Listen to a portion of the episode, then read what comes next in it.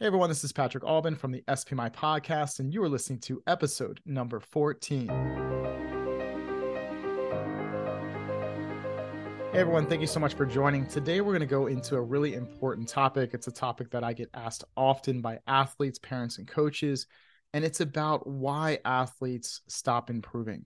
So today we're going to go into the seven reasons why you may or may not be seeing any more improvement. So definitely, if you're not driving, take some notes, be ready to learn because we're going to get into this. And we're going to go through, as I mentioned, seven areas. We're going to try to cover some of those key parts of each area. Um, a lot of the other stuff that we're not going into is really uh, also in our sessions when we work one on one, and of course, uh, in this program that we released called SPMI Plus. So if you like what you hear today, definitely, I, I strongly encourage that you uh, sign up for it. As I mentioned uh, in our other podcasts, there is a free 14 day trial. So there's absolutely no risk. You can cancel at any time. But we're going to cover at least you know seven of these areas, and I want to just spend a little bit of time for each one, hoping to help my listeners and help you guys who are may or may not be struggling in these areas. And if even if you're not struggling with these areas, it's going to help you a lot just to improve even more and, and just kind of give everyone a different perspective uh, of, of you know how to improve more, right? How to excel beyond where you are right now. So let's start out with the first area. The first reason why you may or may not be improving has to do with the way that you set your goals. Now, I got I've, I've never had an athlete who I worked with, and I've worked with well over a thousand athletes um, in my career individually, not even talking about teams or or organizations. And I have never worked with an athlete who didn't have goals, who said, "Yeah, I really don't care. Um, it, it's not for me." Every athlete I've ever worked with, they all have goals. Now, oftentimes when I first ask them about their goals, their goals are actually counterintuitive of what they really want to achieve. So they actually uh, go against, right? There's this this adverse effect. They they want to, for example, be the best in their sport. They want to um, win more. They want to get a scholarship, and those are great goals. But a lot of times, it's those same goals that make it more difficult to achieve them. And these type of goals that we're talking about are called outcome goals. Now, outcome goals are goals that focus on results, right? Goals like at the end of, of the road, right? When we cross the finish line, so to speak, these are the goals we want to achieve. And there's nothing wrong with these goals. Obviously, they they inspire us, they motivate us, they make us feel good when we think about a lot of times. They're what gets us to work harder and, and take more risk. But then there's the other part of outcome goals, and that is that they can create a lot of pressure. And this pressure can add um, can, can become so detrimental that it can actually hurt performance. It can take them farther away from achieving those goals. So we want to understand how are we setting our goals? And the best type of goals for everyone to really set are called process goals. Now, process goals are goals that focus on areas that we do have control of, that we can measure. Um, their goals are usually smaller, they're more behavioral, uh, but we want to focus on smaller goals. Just like in our previous uh, previous podcast I mentioned with incremental change and understanding variation and compounding, these are small things. And what's incredible about that is small things, they get bigger over time, right? It's kind of the snowball effect, right? It starts really small and then it goes down the mountain or the hill and then it gets bigger and bigger and bigger as it carries more momentum. So for everyone, the first step here is to think about, you know, what are some process goals or at least one that you want to focus on, um, that you want to practice and replicate over and over to get better. Now, that's the big part, right? We need to think about okay, smaller goals are going to lead to bigger results. Now, the second part that goes into goals is or has to do with values. And values means, hey, what do we actually care about? Because we can have all kinds of goals. I'm gonna say, you know what, I have Patrick, these result goals that I want to achieve this big thing. And also I have this process goal where, you know, I just want to be giving my all and want to give 100% in every moment and they're both important, but which one means more to the athlete? And that ultimately determines how far they're going to go. So if the athlete cares the most about the results or the outcome goals, then that oftentimes puts them at a disadvantage. Why? Because that's the type of goal that they have the least control of. Now, if they focus on process goals, they focus on something small, and those are their values. That means that's what they care the most about. Well, there's less threat to them, right? They don't feel as much pressure because they have more control of it. So we have to understand what do we care the most about. So one thing that would be great is just to kind of think about that, guys. What what do you care about? What do you obsess the most about when you know pertaining to, to your goals? Do you care the most about needing to prove to someone else that you belong? Do you care the most about um, achieving that that big win, or is it more about just showing up for practice every day, giving your all, little small technical things that you're focusing on that may make a big difference over time? So definitely get your goals aligned. Your goals will help quiet the mind, it will help relax the body, and it's going to also help you improve a lot more to see progress faster. So, yeah, the, the first reason has to do with the way that athletes set goals. Now, the second reason why athletes a lot of times do not see enough improvement has to do with their mindset. And a mindset basically means an athlete's belief system. Now, we all have different beliefs, and our beliefs can vary depending on the sport or depending on the situation, even in life.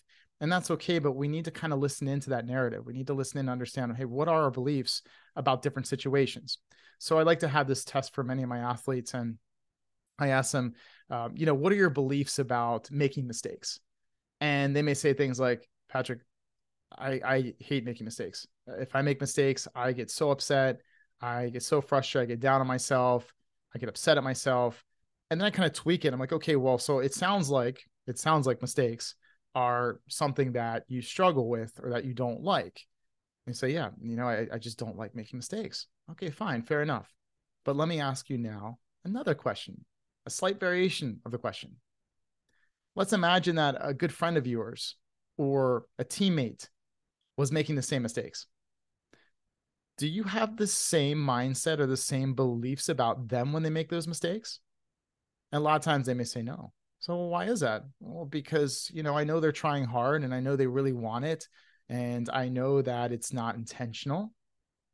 And even if they do have the same beliefs that the mistakes are still really bad, then I'll probe them even more and say, hey, let me ask you this. Do you treat those people the same as you treat yourself with mistakes?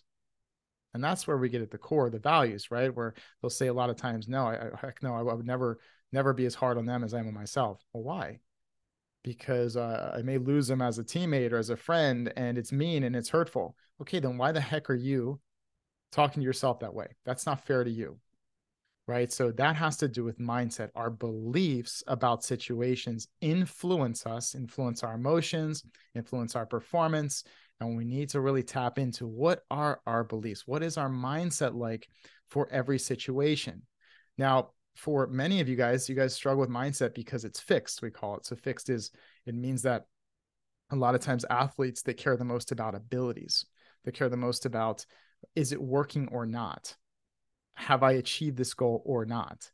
And that's really bad because what that does is it creates a fragile mindset. When someone has a fixed mindset, now as a result, any little thing that goes wrong affects them much more. They become way more sensitive because they're basically telling themselves, hey, my performance or my uh, potential is based on my abilities. I'm either really fast or I'm not, right? I'm either really strong or I'm weak.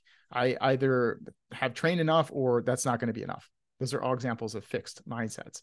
So we have to understand what's the best type of mindset to really excel. And the best type of mindset to excel, um, as a lot of you guys know, is called the growth mindset. But growth focuses on it focuses on effort and it focuses on learning, right? So it's different. It's more about, well, what are the controllables?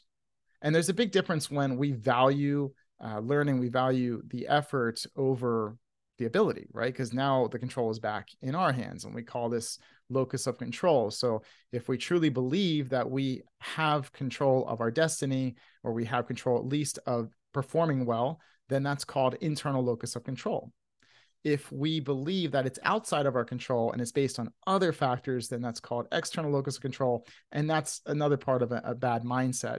So we want to make sure that the mindset is aligned uh, more with effort, right? That we believe that we can achieve anything given the right quality and quantity of effort and, and just the learning experience and, and going out there and, and really aspiring for more. Now, does that guarantee success? Of course not, but there are no guarantees. That's the illusion. It's more about having a mindset that's strong enough to withstand much more, to go way farther. All right. So that's the, the second reason. The third reason why you may or may not be seeing improvement or any more improvement has to do with expectations. And expectations are kind of a variation of goals, but there's a huge difference between the two. And that is that expectations are based on rigid beliefs. They're basically based on these ideas that things should or have to be a certain way. And that creates a lot of what's called emotional suffering. So when athletes expect something, they're basically telling themselves that that should happen. And if it doesn't happen, then they have what what we call catastrophizing or polarities where they start to believe these extremes that you know what, if it doesn't happen, then I'm a loser or I failed or you know, this was all a waste of time. This is the problem with expectations. It creates these attachments, which then turns into or becomes emotional suffering. So the, the real solution here, in short, is to start working on dropping your expectations. Now, some of you may say, no, Patrick, expectations are good. I need expectations, but keep in mind, you may be confusing that with goals. And there's a big difference between goals and expectations. Expectations focus on things that just should happen. It's almost like a little child within us or inside of us that say, no, no, no, it should be that way. No, no, no, it's it's mine. No, why are you not doing better? You've worked so hard. You should be beating that player. You should be performing better. You should be winning because last time you did. And those are the expectations. That's the expectation voice. You want to really, really clear out expectations. Because imagine this if an athlete has no expectations, then they have no attachments. So think about that for yourself. If you have no expectations, then you have zero attachments. This means that you can go out there, you can perform freely, you make a mistake, no big deal. You're down, you're losing, no big deal. You're underperforming, that's okay. You're able to adjust, you're able to regulate your emotions at such a high level that nothing breaks you. Now, for others, you may say, no, but there has to be some type of expectations that's good, right? Can, can I have something that I'm like, man, that should happen? And I would say, yes, absolutely. Studies show that if you focus on process expectations, that's a really positive thing. So if you focus on things that you do have control over and you're like, you know what? Uh, my expectation, Patrick, is to really, really fight every moment of this competition, to never give up. Well, within reason, that's a pretty good expectation because you can control effort, or maybe it's preparation like okay my expectation is to be really professional with my routines okay awesome that's something that is a great expectation because once again you have control over that so these are really good examples right i, I just want you to think about that part there which is another big reason why you know athletes fail to continue to improve right their improvement they kind of get stuck because of these areas now the fourth reason why you may not be seeing improvement has to do with the motivational climate. Motivational climate in psychology or in sports psychology, when we when we say that, it basically has to do with your environment. So every athlete I work with, they all have these environments that they train in, that they compete with, uh, compete in, and more importantly, their support team, who they surround themselves with. And a lot of times, it's their motivational climate that is holding them back. So, for example, they may be around negative or even verbally abusive coaches. And these coaches are constantly focusing on what they're doing wrong and they're comparing them to other athletes or other teams. And then what does it do to their belief system? What does it do to their emotional state? It affects them.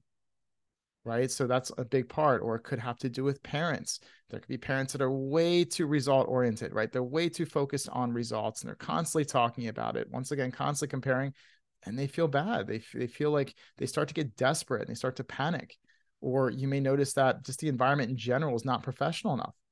So then when athletes go to train, the quality of the training isn't very good. You know, the other um, the other colleagues, the other athletes who, who train the sport who are around them, their level's fairly low. So that's the other part too. They're just not seeing a high high enough level to really, really train the brain to get better. And then we have motivational climates where they're just overtraining them. They're giving them these monotonous drills over and over to where it tires the athlete, it bores them, and they just lose interest. So there's just so many different things that occur with motivational climate that you want to just kind of get a pen or paper and write down say, hey, what's good? What do I like about it? What don't I like about it? What can I change or what can I improve or modify? And just get to it that's going to help a lot in, in terms of motivational climate Also, the other part about it is make sure that you communicate. You want to communicate with those who are a part of your team. even if they don't seem to be the nicest. That could be a problem in and of itself, but communication will solve a lot of those problems. So, really talking to them and saying, hey, you know what? I just want to let you know, uh, or I'd like to have some time to speak. And then, of course, share with them all the things you like, right? But then eventually say, hey, look, this is what I believe could be better.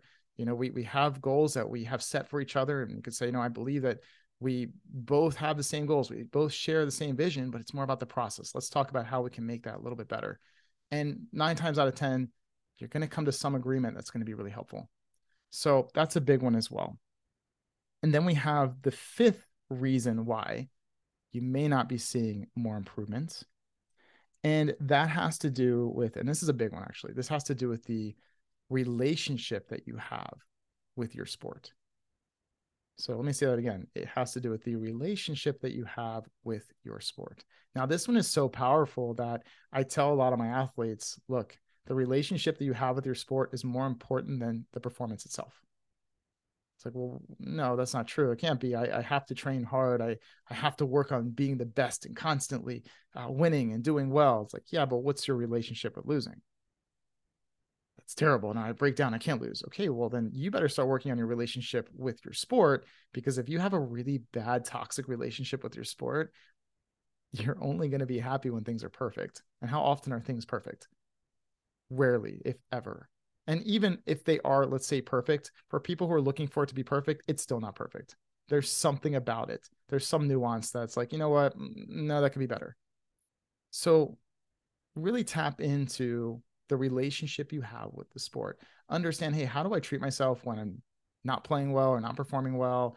When I am underperforming, when I feel stuck, when I feel sick or tired, or when I'm losing, whatever it is, tap into that and think about, hey, can I make that better? And then the deeper question becomes, well, if you can't make it better, then why can't you make it better? And if you can't make it better, then most likely it has to do with your beliefs about, hey, there's a reason why I believe I don't deserve that I should be treated well. And that's a whole nother podcast that we can go into. But that's the other part there. The sixth reason why you may not be seeing any more improvements has to do with your competition schedule. And this is one that often gets confused by many athletes. I'm kind of surprised sometimes, even by high level athletes, they um, just kind of fail to notice this or they haven't recognized it yet. But training schedules and more importantly, competition schedules also play a major role in your development, right? In, in your improvements and how fast you excel in competing and, and getting re- good results. So when we look at this, we have to understand, you know, when it comes to your competition schedule, what does it look like? First off, do you have structure with your competition schedule, or is it kind of winging it? Like, yeah, I check in and I I see when I can compete from time to time, and I sign up here and there, or my parents sign me up every once in a while, or is it more like, yeah, I only compete when I feel ready. So I'll go train for four months or six months or even two months at a time, and then I'll compete. Or is it, Patrick, I train every, I'm sorry, I compete every single week. I compete twice a week if I can, and I never take a week off. All of those examples are not good. Okay. And it could be you, and I'm not picking on you. I'm just kind of shedding awareness here so that everyone understands how to modify their schedules more effectively. But let's think about what that means. Big problem many athletes make is they schedule competitions too infrequently. They do not face competition enough. And the problem with this is that a lack of facing competition means a lack of exposure to pressure, which then increases sensitivity to pressure. So when athletes fail, or I shouldn't use the word fail, but when they, they lack competition, when they lack practicing and training in those moments, then as a result, their sensitivity increases. So the next time they go to compete, that competition means more to them. And then as a result, they end up feeling more nervous. And a lot of times they end up underperforming. And if they're unaware of this, then they a lot of times get upset at themselves and it affects the relationship. Then we have to look at the mindset. Then we have to readjust the goals, see where we're going with this. Like everything is interrelated with each other. So we have to understand how to structure the ideal competition schedule. Now we have the other extreme where it's like, okay, well, the athlete is competing every single week and then trying to find another competition, another one, that's another problem, right? Because the body's not getting rest and you're not receiving enough time to train and to develop your performance more. Not to mention that it is it is called an anxiety trap, right? It's an anxiety trap. You're getting stuck in this anxiety trap and you're trying to chase something or run away when in reality that's just increasing anxiety more.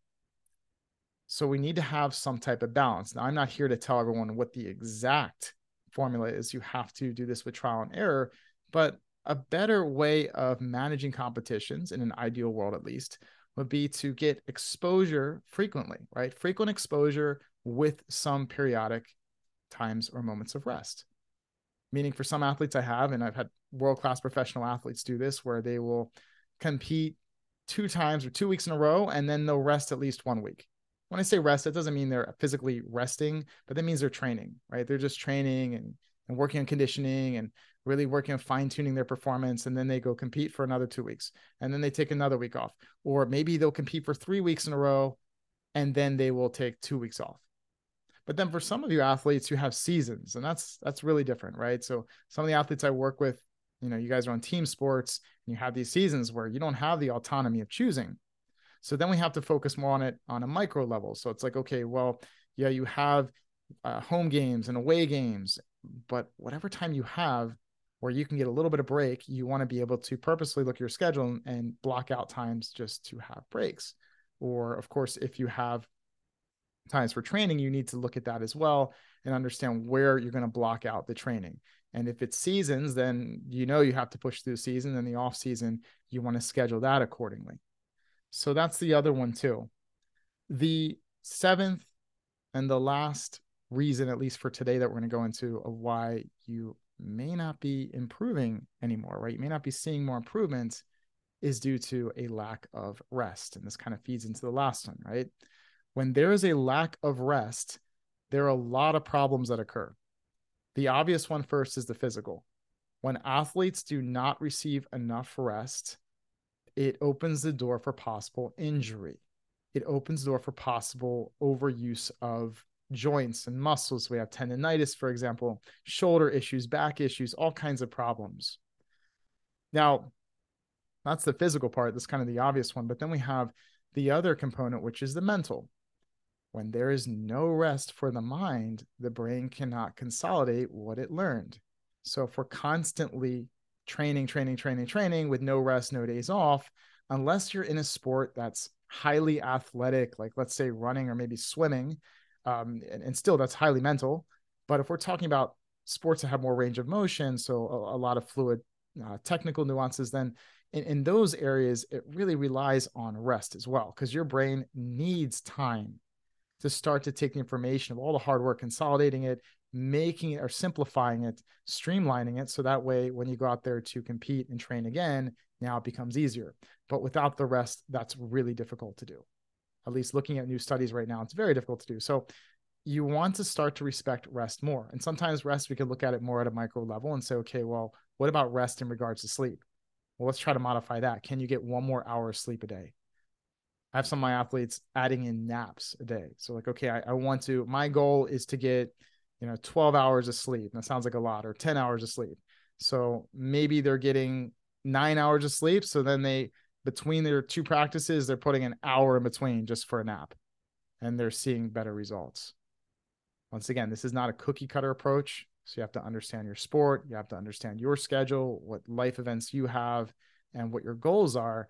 But you know that's the other big part there so those are the seven reasons of why you may not be improving right now, or why you may feel stuck, be feeling stuck.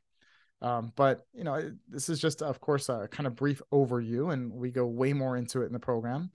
But I hope that helps, and and definitely start working on those. We're not perfect beings, right? We're always learning, and and see this journey, see it as a journey that there isn't a finish line.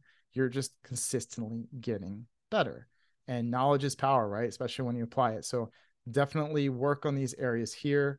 Um, and yeah, I look forward to bringing more podcasts. Like I said, we're going to be doing one every single week. And we're going to also have some exciting guests on too. I'm really looking forward to sharing a little bit about what I do with the athletes. So at least some of them will have a voice, which is really cool. And some of the top coaches too.